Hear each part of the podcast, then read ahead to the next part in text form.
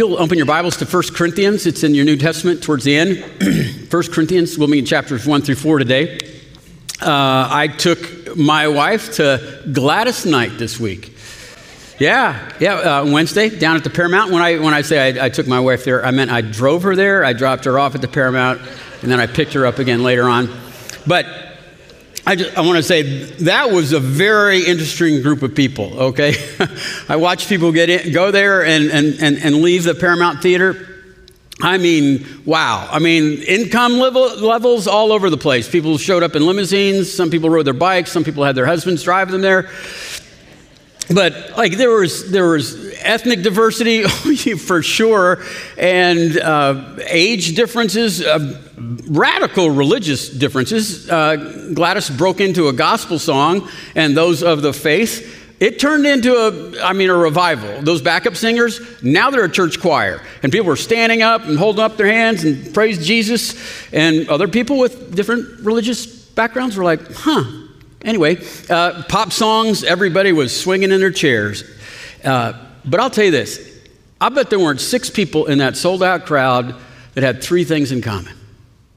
I mean, it was, it was a different crowd.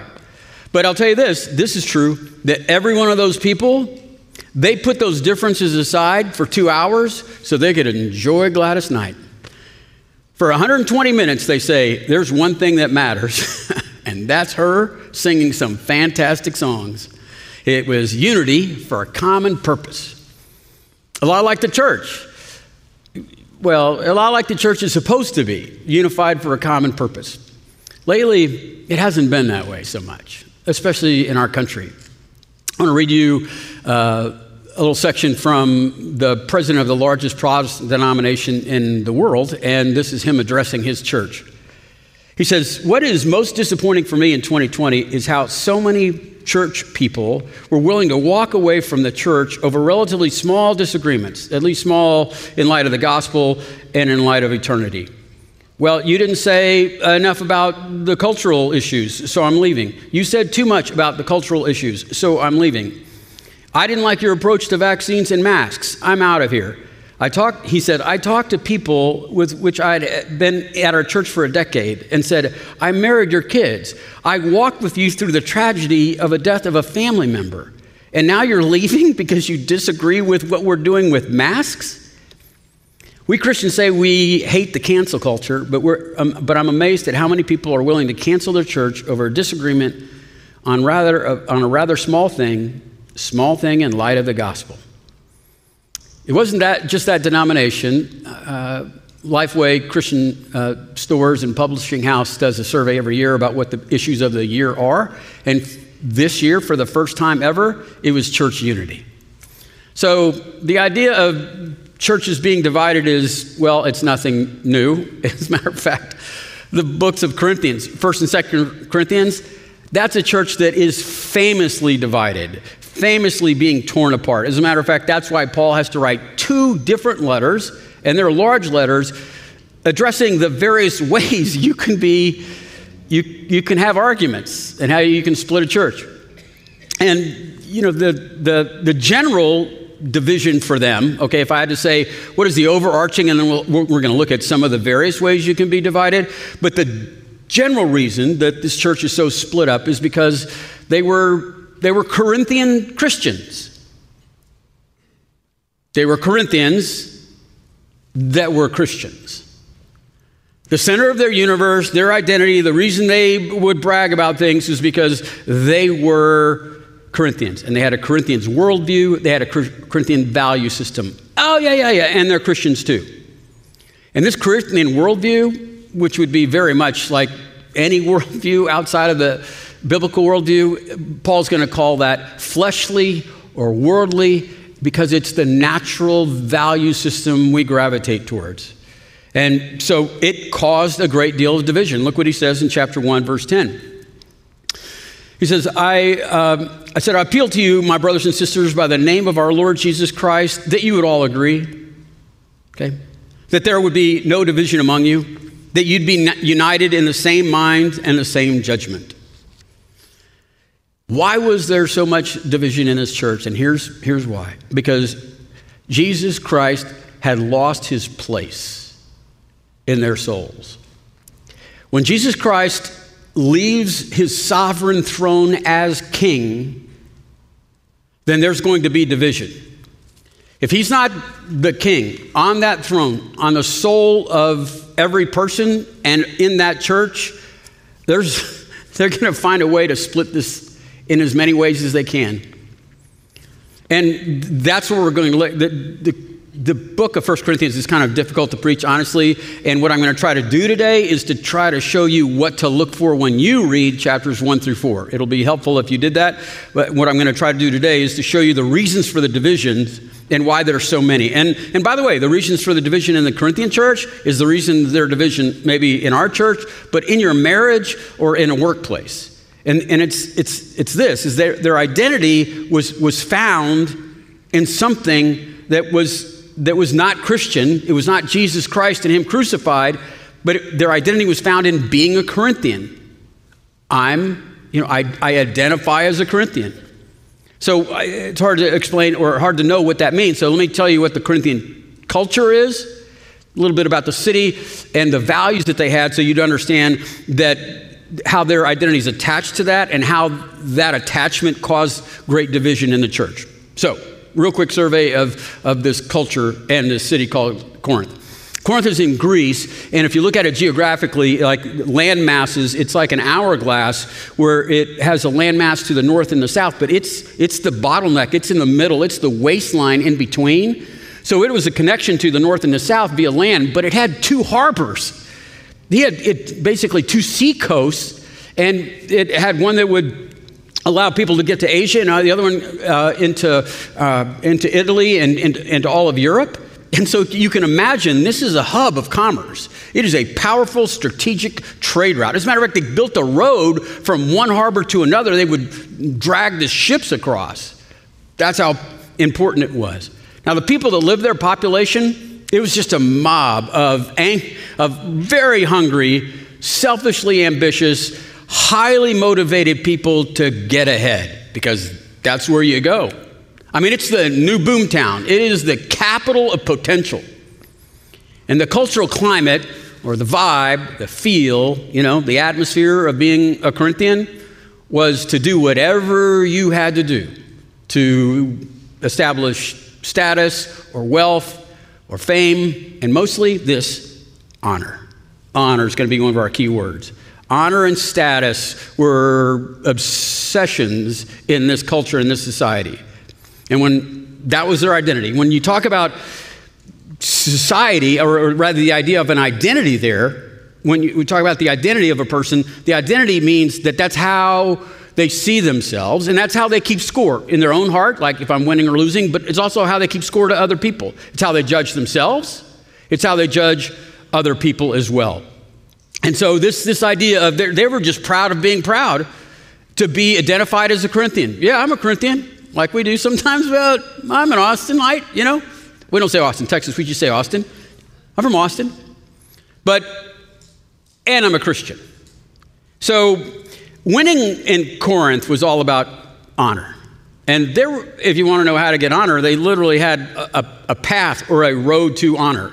And the road to honor was about power and wisdom power and wisdom. The road to honor was power and wisdom. And, and the idea of power is just being in control of your own life, you know, autonomy, but also, if more, you power in, over other people's lives. And wisdom, wisdom was scored by your sophistication or your intelligence. And in those days, the rock stars of the day were the public speakers, especially. If you were the captain of the debate team, you're winning. If you were the king of rhetoric, we're gonna, we're gonna be followers of you. That's, that was primary when it talks about wisdom, the ability to communicate effectively. So power and, and wisdom, that was honor. And if you couldn't get those yourself, you could attach yourself to someone who was powerful and had wisdom. And they had, they had fan clubs. They like if, if I can't be that person, I can wear, wear that person's jersey. And I'm with him, and you're with that guy. And that's okay. We're going to split up and we're going to pick sides that way. So the point is, in summary, power and wisdom and like clicks to those people with power and wisdom, you think And that's how the Corinthians kept score? Do you think that affected the church? Oh, yeah. It tore that church to pieces. It, because people didn't have as their central identity, their prime reason for existing, of, as Christ and Him crucified. They had so many other expressions of what's most important in their life. Look what it says in chapter 1, verses 11 and 12. For it's been reported to me uh, by uh, Chloe's people that there's been quarreling among you, my brothers. And, and what I mean is that each of you are saying, I follow Paul, and I follow Apollos, and I follow Cephas, and I follow Christ. That is the definition of that's very Corinthian of you. How Corinthian of you to be this way? I mean, the, this, this, this, the, they're, they're choosing culture over Christ. And when you have, if, if, if you don't have a mind that's transformed so that Christ is the center of, of what makes your decisions and how you make things valuable, you can't grow in your spiritual life. It's just like you, you can't, if Jesus is second, you can't hear the profound depths of biblical truth. You, you can't digest it. If there's something, some other person, some other attribute, like I'm athletic or intelligent or successful, if that is how you're identifying yourself, then you, you can't help but start dividing families, churches, and relationships because those things can be taken from you. Look how Paul puts it in chapter 3. Having these worldviews causes division. But I, brothers, could not address you as spiritual people, but as people of the flesh. And the other translations say worldly, I would say, because you're so Corinthian. As infants in Christ, I fed you with milk, but not solid food, because you weren't ready for it. And you're not even now ready for it. You're not ready, for you are still fleshly, some translations worldly. You're still being so Corinthian. And so he goes on, for while you were jealous, while there is jealousy and strife amongst you, you are not of the, are you not of the flesh? Aren't you just worldly? Aren't you just being Corinthians and behaving just like in a human way? For when one says, I follow Paul, and another says, I follow Apollos, you're, are you not just being merely human? I can't even give you Bible passages, this truth from God, because you're so Corinthian. You, you, have, you have these values that are so contaminated and so foreign to the ways of God and Jesus Christ. And so here's what Paul does. I want you to see how Paul reacts to this particular audience, this special audience, and how he responds to them. So he's going to like take on this identity as Corinthians. He's going to give them two answers to their value system. One is he's going to say, I don't want followers. I'm not going to play your stupid Corinthians games.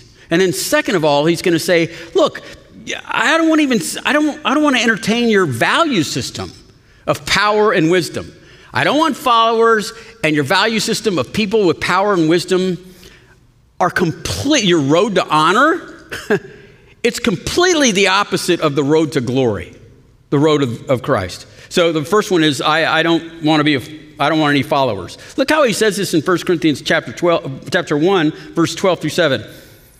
He says, What I mean is that when each of you say, I follow Paul, or I follow Apollos, or I follow Cephas, I follow Christ, is Christ divided? It is now, yeah. Was Paul crucified for you? No. Or, or were you baptized in the name of Paul? Paul's like, I don't, I don't want your attention. I'm not your Savior. And then he goes on again, chapter 3, he picks up again.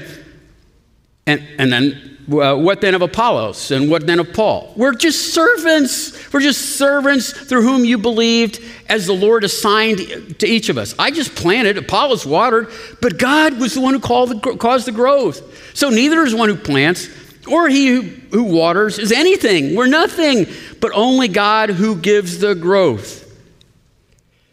Paul's saying, I don't want to be your rock star. I want to be forgotten. I'm just a vessel, I'm just a messenger. Could that happen here? Like now in our culture? Oh, you bet it does. We try, we try to make rock stars out of like Christian leaders.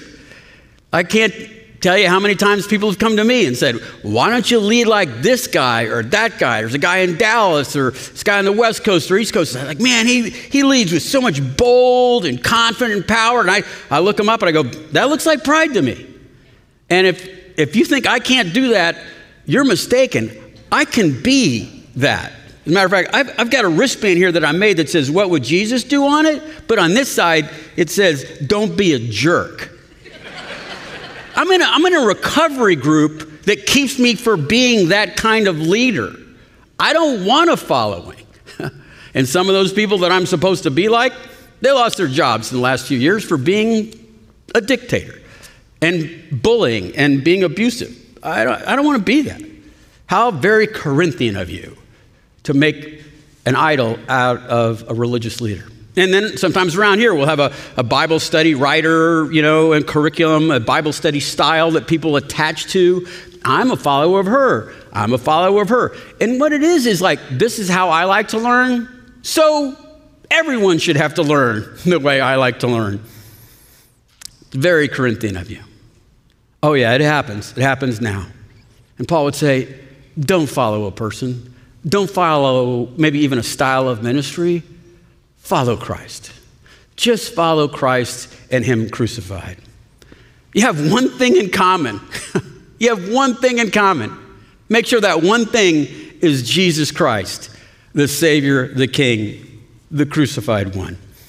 Uh, the second thing Paul's going to do, remember I said he's going to look at it two different ways. One is I don't want to be, I don't want to following, and the second one is like I, this whole Corinthian value system, it's evil.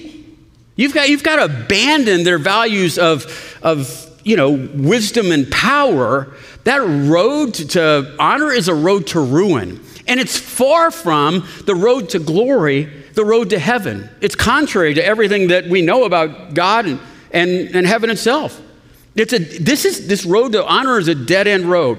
And listen, Paul could have stepped into this. This is what's uh, somewhat unusual to this book. But Paul could have stepped in and come over here to the road to honor and said, I'm going to be in the fast lane. Excuse me? Because I can play this game of yours. But I don't play stupid games because they have stupid prizes. But he could have said, I'm, I'm a Roman citizen. I'm a Pharisee of Pharisees. Do you know who personally discipled me? Probably the most intelligent man in the Roman Empire. and that doesn't even include my little debate on Mars Hill, which people will be studying for the next 2,000 years on how to do apologetics. And, you know, I'm going to write more New Testament books than anybody else. How am I doing over here on this road to honor? Paul won't do that. Paul's going to go over here and he's going to say, the road to glory. And he's actually going to bring up his frailty and his weaknesses just to kind of throw it in their face to say, I'm not going to play your silly Corinthian value games.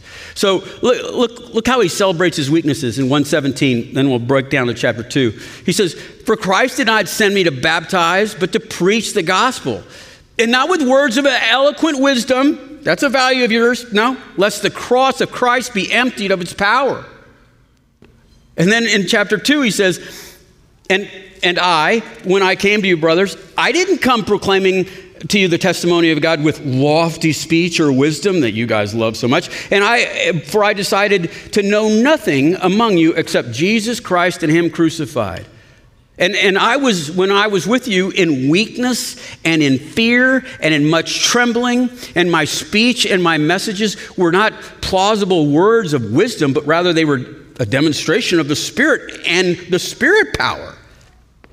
So now your faith might not rest in the wisdom of me, Paul, men, but rather in the power of God. Paul says, It was never about me. I wasn't using all this stuff that you value so much I, wisdom and and power. And even like even even in his description of Jesus Christ, he's talking about this road to heaven is a Christ crucified. I'll tell you more about that in just a minute, but he's just saying, look, Jesus Christ and him crucified, that's supposed to be the center of your identity. That's how you define yourself, that's how you eva- evaluate yourself. Look, look how Paul, again, let me look in more detail about how Paul is describing himself in every way he can think of contrary to this road to honor. And when I came to you, my brothers, I did not come with lofty speech or wisdom. And I decided that to know nothing among you except Jesus Christ and Him crucified. And I was with you in weakness and in fear and in much trembling. Value over here wisdom. I, I know nothing. How about power? He said, I was weak and fear uh, and with much trembling. Paul's saying it, it's, I'm not, I'm not getting on that road. It's a road to ruin. It's a dead end road. It's a, it's a Corinthian road. It's a fleshly road. It's what we go to instinctively and, and like in, intuitively. It's the road to glory. And that road is a road of humility and service. It is the road to the cross. And not only does Paul say that's the position I'm taking, when he talks about Jesus Christ, He's talking about Jesus Christ in the same way. He's saying Jesus didn't get on your silly road. Jesus Christ is on this road to glory. Look how he describes Christ in chapter 2, verse 2. It's subtle, but it's powerful. For I decided to know nothing among you except Jesus Christ and Him crucified. Jesus Christ and Him crucified. It's one of the only uh, books that he's going to write where he doesn't, like, he, he mentions crucifixion without the resurrection. He's leaving Jesus in a state of crucifixion. And that's because for a reason. There's no resurrection here because he's, he's talking, it's not about power, you know, it's not about wisdom, it's about his willingness to submit. Jesus Christ, him crucified. Okay, first let's look at it. Jesus Christ. That's not a first and last name. Okay, it's not like Matt Cassidy. Jesus Christ is a title. And, and mixing those two, Jesus Christ and Him crucified, is mind blowing. Because Christ means Messiah, the anointed one, the, the, the promised Savior, in a word, the victor. And so Paul says, I preached Jesus, the promised Savior, the victor, the, the, the anointed one that was coming, the Messiah, uh, crucified. That doesn't sound like a winner to me. Right. And the Corinthian minds were like, because they understood, and we don't maybe fully appreciate, that audience, when you're saying this is the man to follow and him, Christ crucified, the, the Greeks and the Romans all but perfected uh, assassinations, you know, or, or executions. They, they, could do it, they could do it quickly with an axe to the neck, boom. They could do it quietly. Here's some hemlock, We'll check on you tomorrow. But crucifixion, that costs a lot. It costs time and it costs money. And they didn't do it to just anyone. They saved it for, the, uh, for various purposes. And the purpose of crucifixion was to maximize pain, to maximize humiliation. And when they put someone through that, it was for a political reason, generally speaking, and they put a person on the cross and they said, That person is a pathetic failure. Learn from this, my fellow Romans. Seneca said, any like self-respecting man would never allow himself to be crucified, but would instead commit suicide before that event would take place. And so Paul doesn't introduce Jesus over here on their road to honor and say he was a profoundly wise teacher, he was elegant and eloquent in his speech, he was a powerful healer. He raised people from the dead. No, no, no. He says this Jesus Christ and him crucified. Christ crucified. Crucified means he was a failure, he was crushed, he was shamed, he was humiliated, he was executed by Rome. That's the center of my identity. ah, this is, this is hard to hear. That's not very Corinthian of Jesus, is it? No.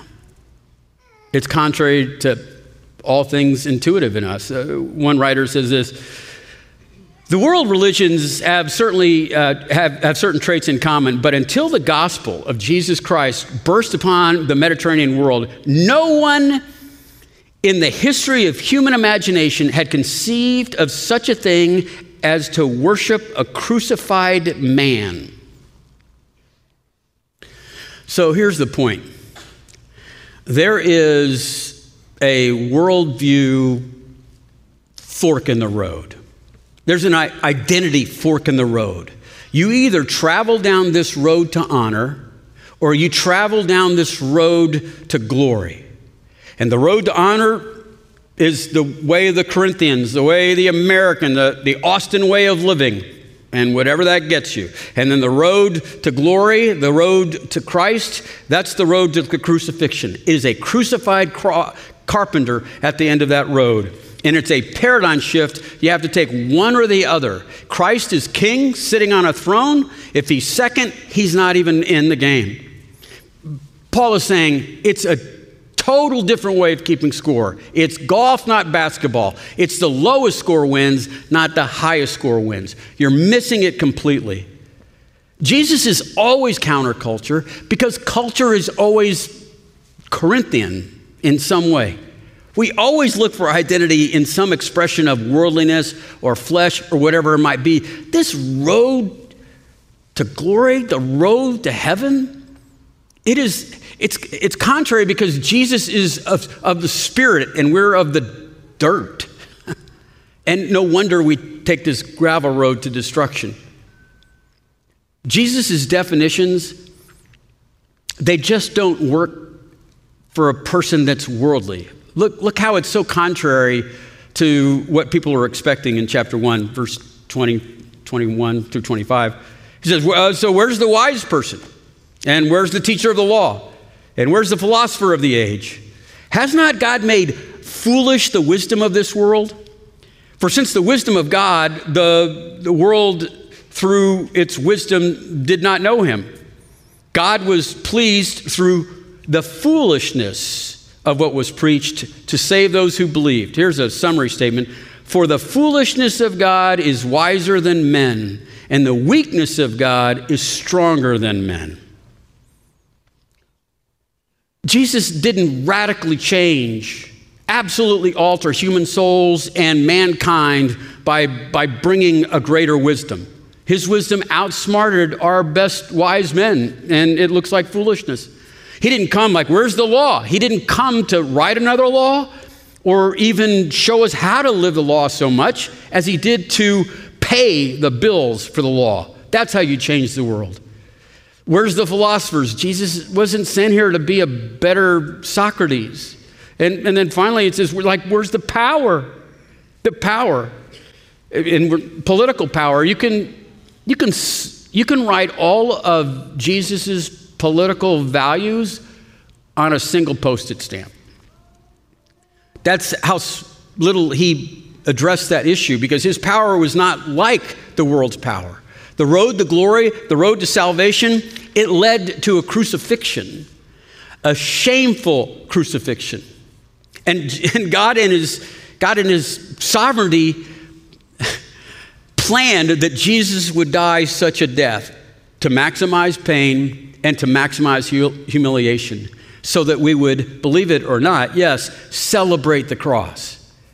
That we would be people of the cross. That's what we're called as saints. We're people of the cross.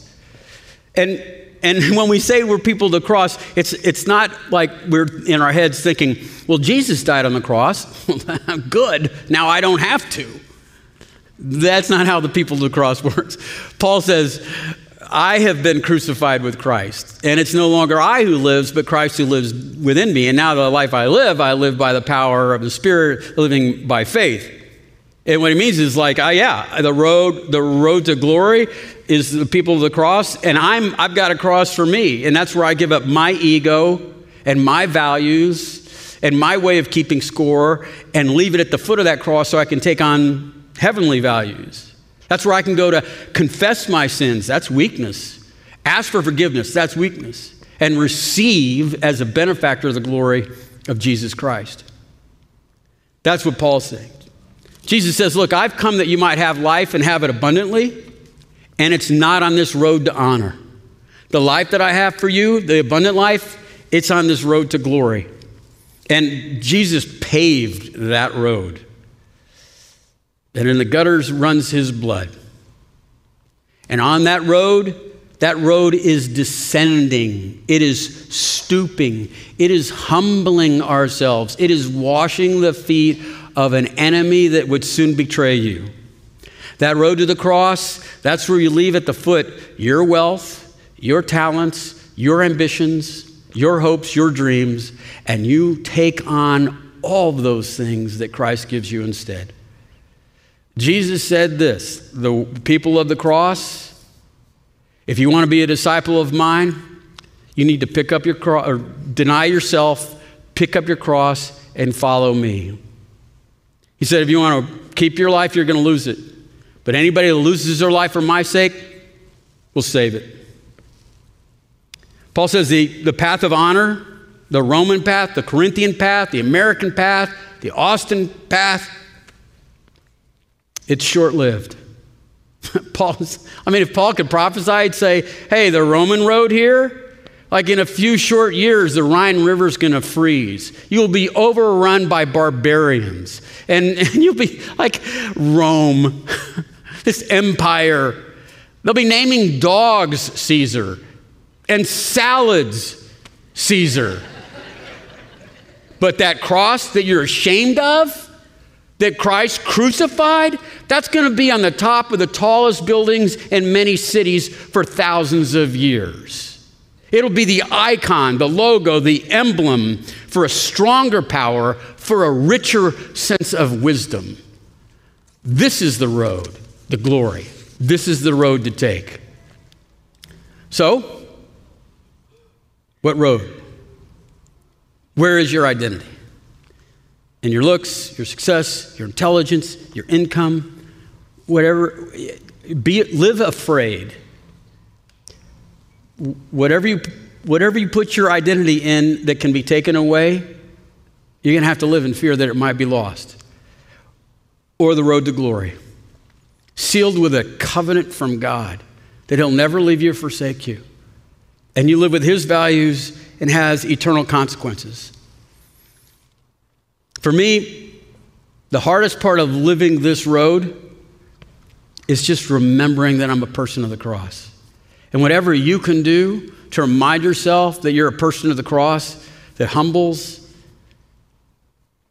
and, and washes feet and serves others, it's just a whole different value system. If that whatever you can use to help you remember, let that help you. For me, it's just trying to remember who I belong to, kind of like this silly wristband. I keep, sometimes I, I carry a, a, cross that I got in Bethlehem. It's made out of olive wood. It's just a token, you know. I carry it with me, and then I lose it. I have more. I bought a bunch because I lose them. But, but it just, it just reminds me like, when I'm, I'm going to go into a work or a meeting, I don't, have to, I don't have to be in charge. I don't have to dominate. I could be the person that encourages other people in their ideas or their initiatives. Those are, right? I could, I could go into school, and if I'm a person of the cross, I'm doing my due diligence. I'm studying as hard as I can. I'm learning new methods of studying. I take that test. It doesn't define me. If I make 100, I'm not more valuable. If I make less than what I was expecting, it doesn't make me a failure. Those things are so variable. I am a person of the cross, and I celebrate this Christ and Him crucified. And so I'll do my best to give back to what God has given me, and I'm going to show that off in a test. If you're a person of the cross, you can take that servitude, that, that idea of humbling yourself instead of exalting yourself into any relationship you want. Serve your mate, see what happens. Serve. Uh, Serve your little brother or younger sister. This is really fun, kids, okay? No matter what grade you're in, you do that. Care for and serve your younger brother, your younger sister, because your parents are not going to know what to do with you. They're going to call a counselor, they'll call a pastor, something's wrong with my child, like what's happened to them, and you tell them, I'm a, I'm a child of the cross. That's who I am. Don't be a Corinthian. Let's not be Corinthians. Let's be followers of Christ and Him crucified and resurrected. Excuse me. Christ, Him crucified and resurrected. When we have that in common, everything else is such a distant second that we can celebrate the differences that we enjoy. We can enjoy those age, race, income, all those other things. Viva la difference. If we can make Christ and Him crucified and resurrected first, foremost, and make it our identity, if we can just hold on to that for like, I don't know, 110 minutes while we're in here, it'll be famous. If we could hold on to that priority for the next 20 to 80 years, depending on how long you live, the whole church would be the lighthouse she was meant to be. We'd have unity for a common purpose, and the common purpose is a reigning sovereign king that was crowned at his crucifixion and will be crowned later upon his return. Let's make the center of our universe that king. Would you pray with me?